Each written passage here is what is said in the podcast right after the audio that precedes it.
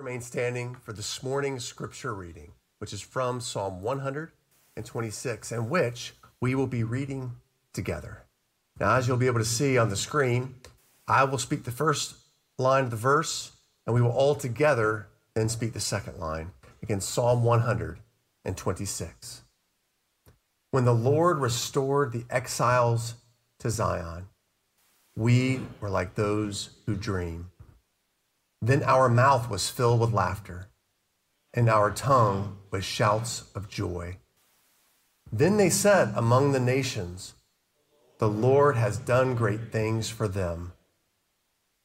The Lord has done great things for us. We are glad. Restore us, O Lord, like the streams in the Negeb.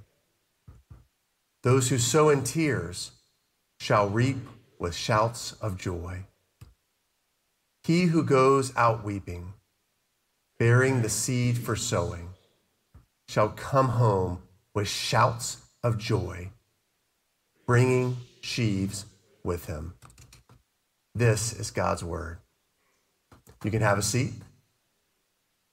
So, Katie, the boys, and I are unfortunately unable to be with you guys this morning. Uh, my, my father graciously took our entire side of the family, all 15 of us, on a cruise to Alaska. And the only bummer about these cruises is they go from Sunday to Sunday. And so that's where we are right now. We're actually probably on our way home. Might even see you in Petaluma tomorrow. But I wish we could be worshiping with you this morning, especially with my pal, Brian Weston, uh, on his first day of leading us in song. Pause for applause for Brian. Very good. Okay. But here's some good news for you. I was able to beam into the sound booth some uh, some pictures from our time in Alaska. Here we go. Some pictures my kids took, and uh, as you can see, the wildlife. The wildlife has just been out and about during our time together. We've been really, really been able to get some great action shots. Uh, really quite an adventure quite an adventure in the great state of Alaska. So, oh, wow. I'm so sorry. If you're visiting with us this morning, I wish I could say it wasn't normally like this, but it is. If you are just joining us, uh, this summer we're doing a Sunday series called Songs to Carry On. If you've been on a long road trip, you ever been on one from one place to another, you know how important music is, right? Specifically, an album or a playlist of travel songs that helps you and everyone around you carry on with your journey, right? And so that's how we're spending this summer going through these Psalms of Ascent, which are these sung prayers designed to help people carry on through tough transitions in their life. These Psalms were compiled actually as Israel's best of playlists for a journey that was taken three times a year to Jerusalem. So as you and I navigate transitions, whether it's this transition of just getting into the summer and sort of a different, more flexible schedule, being outside more, seeing neighbors more, regular transitions like a new job, a new relationship, multi-level transitions like life post-pandemic, where certain rhythms have been stopped and, and new strange ones that began, or just this transition called living this side of the grave. These Psalms are meant to help us carry on with God, with one another, and with ourselves and this little phrase that marks this particular psalm we're looking at this morning, Psalm 126, is the phrase sounds of joy. You may have noticed it repeated a number of times. And this, this shouts of joy, sorry, shouts of joy would have sounded like a genuine primal whoop of joy, a true woo, woo, whoop of joy. Uh, and if that's not a sound that uh, is familiar to you, a sound you've heard or made uh, in the recent past, it might be because you and I are getting older. Uh, one of the sadder aspects of adulthood is that most of us uh, whoop for joy increasingly less. I suspect many of us uh, listening to this haven't got haven't gotten out a loud, genuine from the gut whoop of joy over the past many months, maybe even a couple years, maybe even a decade. We haven't let out a, a, just a guttural whoop of joy. And my prayer for you this morning is that you would walk out of here having significantly increased your probability of whooping for joy in the very near future. Our psalmist shares a community's entire experience of raising their present baseline of joy and gives us a clue of how to how that steady present joy sort can sort of crescendo into a genuine whoop of joy. So that's what we're aiming for this morning. This week's psalm is a psalm of joy. What we see from this community's experience with joy is that one, joy builds on the past, two, joy borrows from the future, and three, joy is buoyed by tears. And that's our roadmap this morning. What I want us to look at first, though, is that final phrase, that final little line of verse 3, which is, We are glad. You notice the psalmist describes his present joy. We are glad, his present, present joy of his community. And if you look closer, you'll notice that everything that comes before that phrase is in the past tense, right? We were restored, we were filled, said, has done great things. Joy builds on the past, but if you look at everything after that little line, we are glad in verse three, you'll notice everything after that little phrase is what the psalmist anticipates for the future. And so we get restore, which really has the sense of soon restore. Then you get shall reap, shall come home, because joy also borrows from the future. And this isn't some psychological revelation, is it, right? When you're going through something hard and you're present, you tend to maintain a sense of composure, of peace, of joy by anticipating better times ahead. And the only way you can realistically anticipate better times ahead is because you've banked better times from the past upon which you can draw and you can bring that into the future. And that's really all our psalmist is doing. His present joy builds upon the past and it sort of borrows from the future. So let's first talk about how joy builds on the past. Verse 1 says, The Lord restored the exiles to Zion. Now, a couple quick notes about this. Some Bible versions you'll see will have the Lord restored the fortunes of his people. But, but while, the, uh, while that's true for the ESV, the NIV and, and, NLT translation, I think rightly translate this sort of strange little Hebrew word into the, the Lord restored the exiles to Zion, not restored the fortunes to, uh, for Zion, but restored the exiles to Zion, which makes sense of why many commentators believe that the psalmist is looking back to this 70 year period in which God's people were punished for, for centuries of rebellion against the Lord who so loved them. So, generation after generation, uh, leading up to the, to the sixth century BC, it kept saying no to God's way and yes to their own way. Finally, like any, any long suffering parent, God the Father says, Hey, I got to send you into a timeout. I got to put you in the corner, send you in a timeout, and it's going to be a long timeout 70 years, in fact. So he followed through with one of his promised consequences for continually rebelling against him and saying no to his love and his ways. And that was to ship his people off to a foreign land for some period of time. In this case, the foreign land, the foreign power to which he sent them off was Babylon. So the psalmist is describing in just these first verses his community's return from the what was known as the Babylonian exile. He says the approach towards God's promised land, it was like a dream. It carries a sense that it all happened so so quickly that it almost seemed like a blur, which describes some of the most thrilling moments of our life. Maybe your wedding day, maybe maybe maybe a graduation, maybe some amazing moment in your life. It, you look back, it seems like a blur.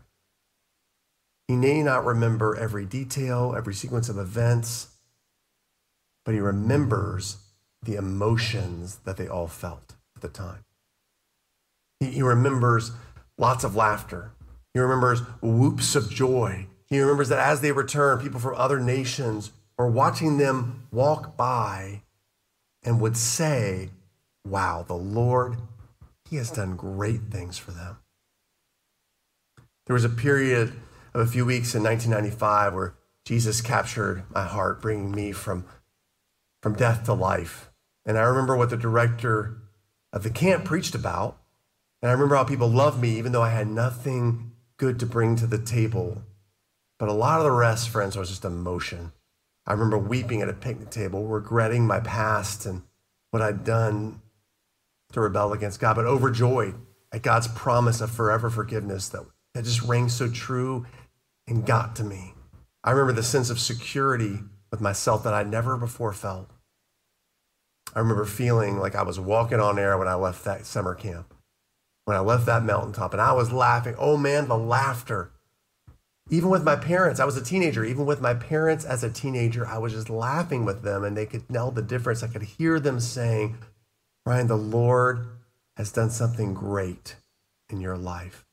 They were basically refrain, uh, repeating the refrain of this psalm, right? The Lord has done great things for you.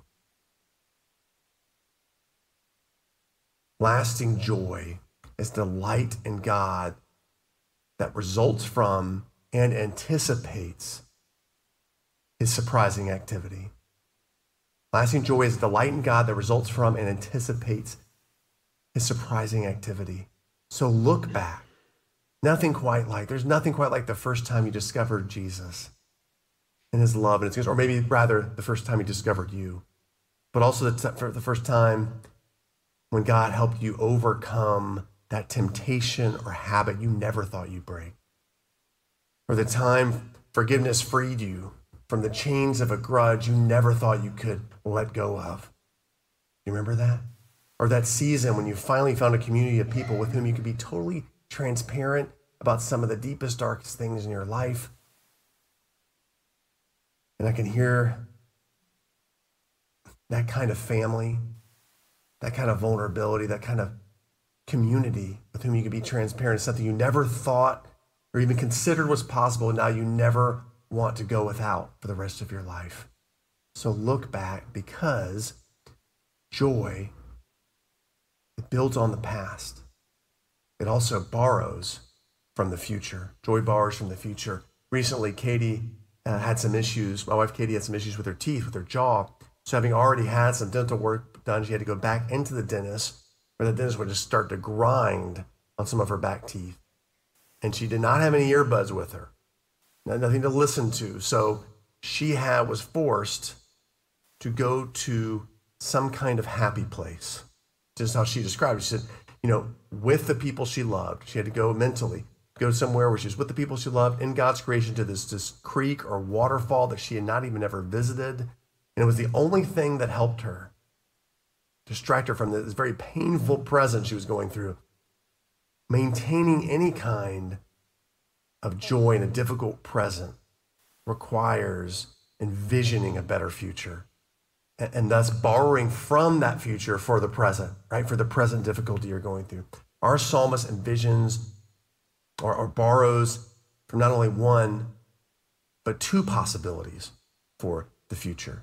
The first is a uh, miraculous, sort of immediately abundant blessing. And you can see that in verse 4 when he talks about restore us like the streams in the Negeb. Now, the Negeb is a desert in Israel, which symbolizes what the psalmist felt in the present dry, arid, a difficult period. In places like Egypt and Babylon, irrigation was set up to uh, from, you can get from water sources that were used. But there was no such luck in Israel. In fact, uh, if you read in places like Deuteronomy 11, Moses flat out tells the people, hey, this isn't like Egypt. You'll have to rely on God from the water for water sources, for, for water blessing. You can't just get it from other sources. So their food was dependent on rains, which could vary from year to year.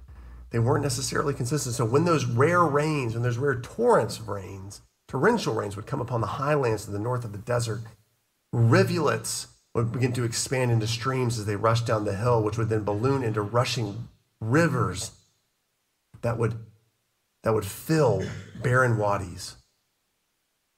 So the image of streams in the desert, it stresses the, the suddenness of God's blessing, that it's this miraculous, immediately abundant blessing. But there's a second possibility our psalmist envisions from the future, and that is the possibility of a deliberate blessing.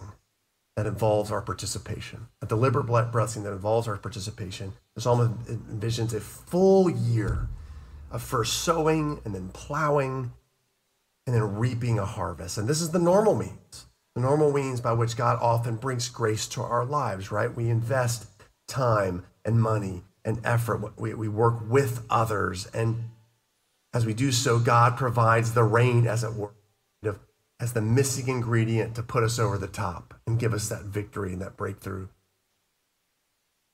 We endure in life a series of just body blows, uh, or, or we're feeling really down or just blah about our prospects. It's important we borrow from the future.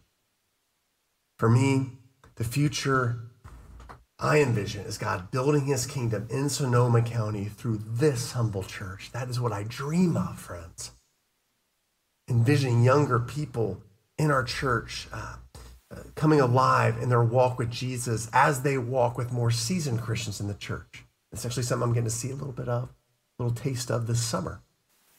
I, I envision spouses who, who don't have a present faith finally being awakened to show a keen interest in their husband's or wife faith, those who even attend this church. I envision our, our missional families, our fams, just even just a few of them, faithfully using the summer to build relationships with their neighbors to the point that I can see, I envision these, these gatherings of joy and laughter around dinner tables. I'm borrowing from the future for present joy, see? Finally, joy is also buoyed by tears.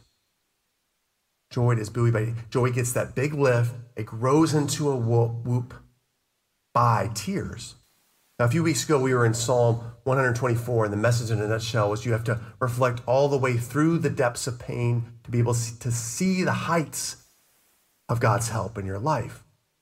Yet here, the psalmist isn't describing something we would normally think of as painful. Now, I didn't grow up on one, but my understanding is work on a farm does not normally lead to open weeping. And yet we read in verse 5 those who sow in tears shall reap. Verse 6 he who goes out weeping, bearing seed for sowing. What has happened? Why are people crying on the farm? What's going on here? So I went on a short field trip for today's sermon. Uh, years ago, people started, uh, this couple started a, a, a, uh, a farm company, a farm and company in Missouri that produced rare seeds. Rare seeds. And, and Petaluma, this was in Missouri, they started this, and Petaluma is home to its only store, its only store in the world. They've developed a thousand different varieties of seeds, many of which are in their Boulevard store. And you can see in this picture how, how one pack, which one pack of oregano has at least 400 seeds inside of it. And the ancient Israelites friends were far more limited than what I found in this store and the stores like it. Sometimes they would be armed with just a dozens of seeds, and, and that farmer truly had to, to lose his seed before he could gain any crops. In fact, as one commentator I read put it, I'll just quote him he had to sink his fortune into the soil and hope for an increase, but the outcome was uncertain. If his sowing did not pay off, you might not have enough seed to sow in the next season. You might suffer great financial loss, and his family might go hungry.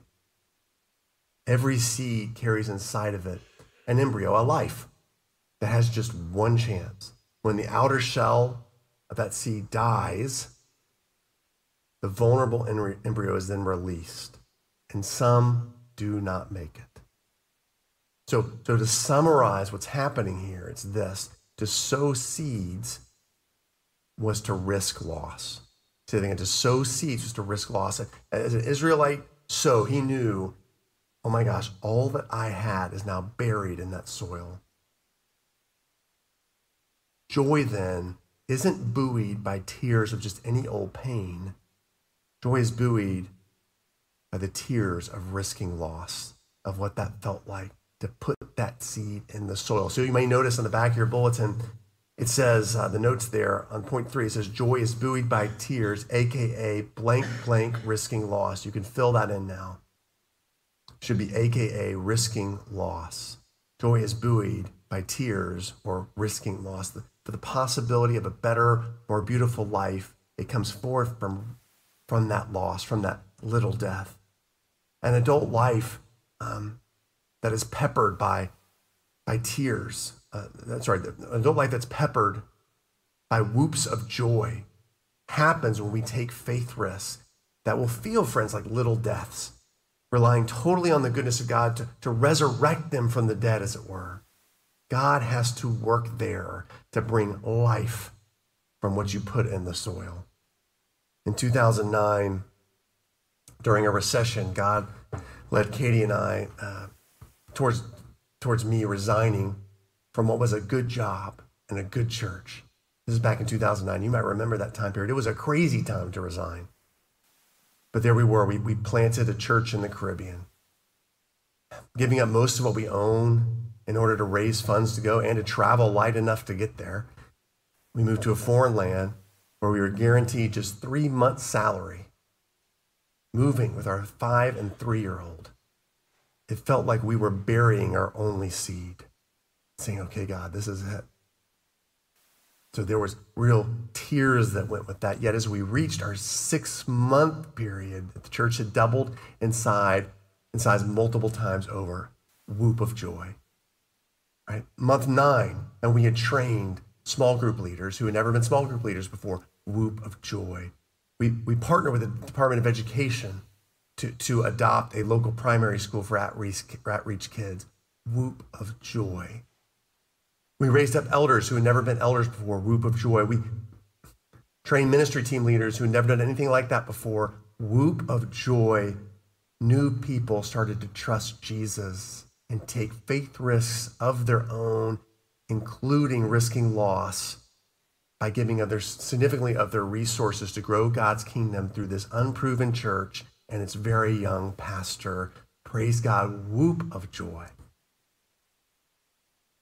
And yet, yet while God promises a harvest for risking loss, it may not be the harvest you imagined. While God promises a harvest for risking a loss for his glory, it may not be the harvest you imagined.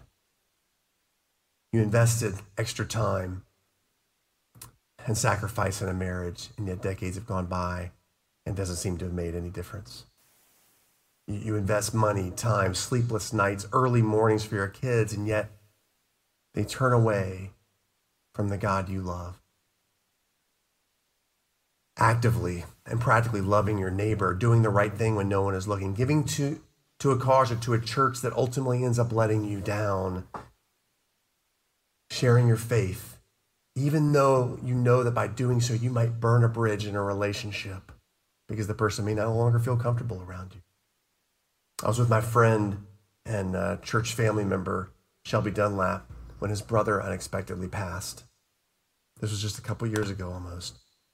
And God used that loss in his life to take a faith risk, to risk loss, to share the good news of Jesus with a group of men with whom he'd been playing golf for over 20 years.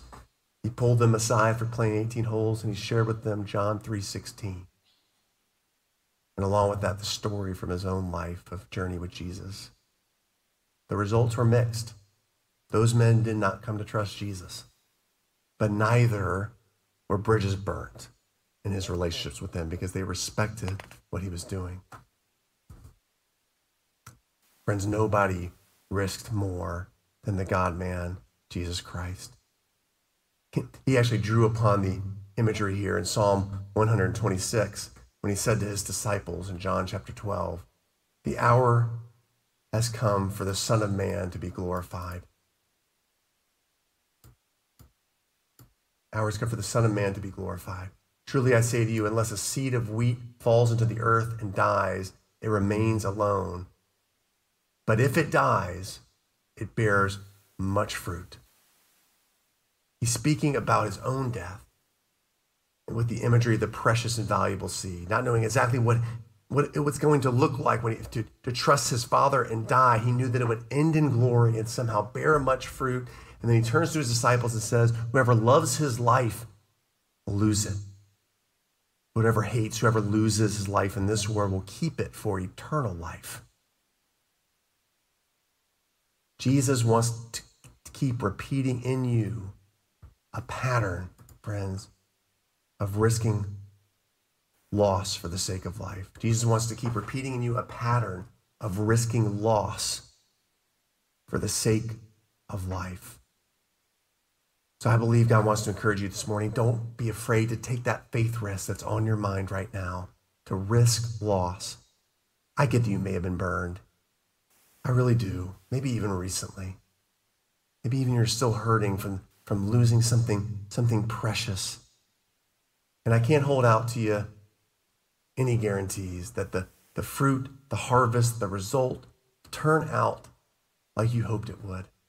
I can't give guarantees for that, but we trust in a God who's specializing, specializes in resurrecting what's dead and bringing life from loss. So today's message in a nutshell, it shouldn't be mistaken for a formula, but somehow, in some shape, it holds true. And that is this more risk leads to more whoops. More risk for God's glory will lead to more whoops of joy. Pray with me if you would. Father, we are grateful for your death, for your showing us the way. No one lost more than you did. You put your very life into the ground on the cross, Jesus, and trusted that your Father would raise that life from the dead and bear much fruit. And you call us to risk loss to a God who loves to resurrect dead things and bring life from what has been lost. Then and only then will our lives be peppered with whoops of joy to raise the probability that more and more we might see this, these trans, uh, crescendos of celebration and laughter and joy and be able to say, The Lord has done great things for us. Help us take that faith risk that is on our hearts this morning. In Jesus' name we pray. Amen.